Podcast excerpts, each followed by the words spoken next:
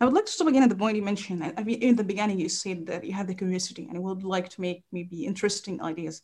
But when we look, because that's something we witness in academia, sometimes we struggle to come up with maybe new ideas that outside the mainstream. And still, you combine both of them, maybe the curiosity and maybe new ideas uh, outside of the box, if we can say. And at the same time, it had success from academic perspective how you manage to do that because i think it's it's tricky. And sometimes when i speak with um, in the podcast uh, it's, we highlight there's a risk in research. Sometimes some academician afraid to go for risky ideas because of maybe you're not sure it's uncertain if it's going to work or not. How, how you manage to do that?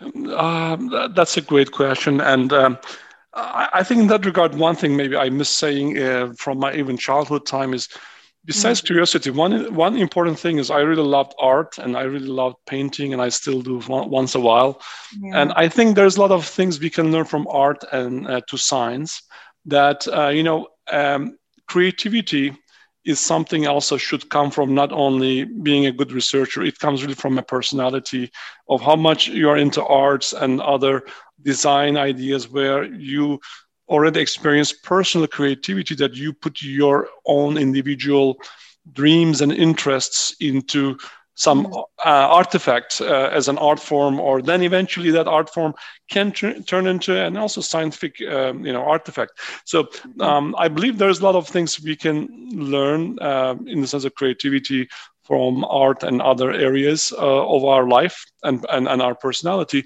Uh, mm-hmm. And then, then, as we said, taking risk and uh, being in, taking initiatives.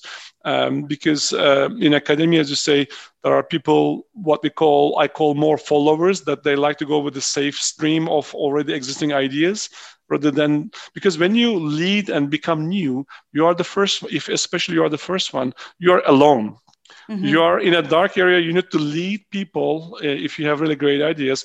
That means you need to fight yourself alone, take the high risk, and because you might even fail, is right. So, and I mm-hmm. think as you say, one important thing we need to also be very careful is we shouldn't be scared of failure. Uh, we don't forget that we learn a lot from also making mistakes. So taking high risk and uh, also accepting that you might even fail eventually, and that way you can get the self uh, confidence and power to push things away than uh, existing ways uh, and that way hopefully you can lead and create a new path that hopefully also will uh, be followed by many other people so that's mm-hmm. i think the, the best way to create new ideas fields and then hopefully if they're if you don't fail and if it's really exciting new mm-hmm. game changer rather than again something incremental is right? So disruptive changes are more important than just incremental better work which is typically more safer way.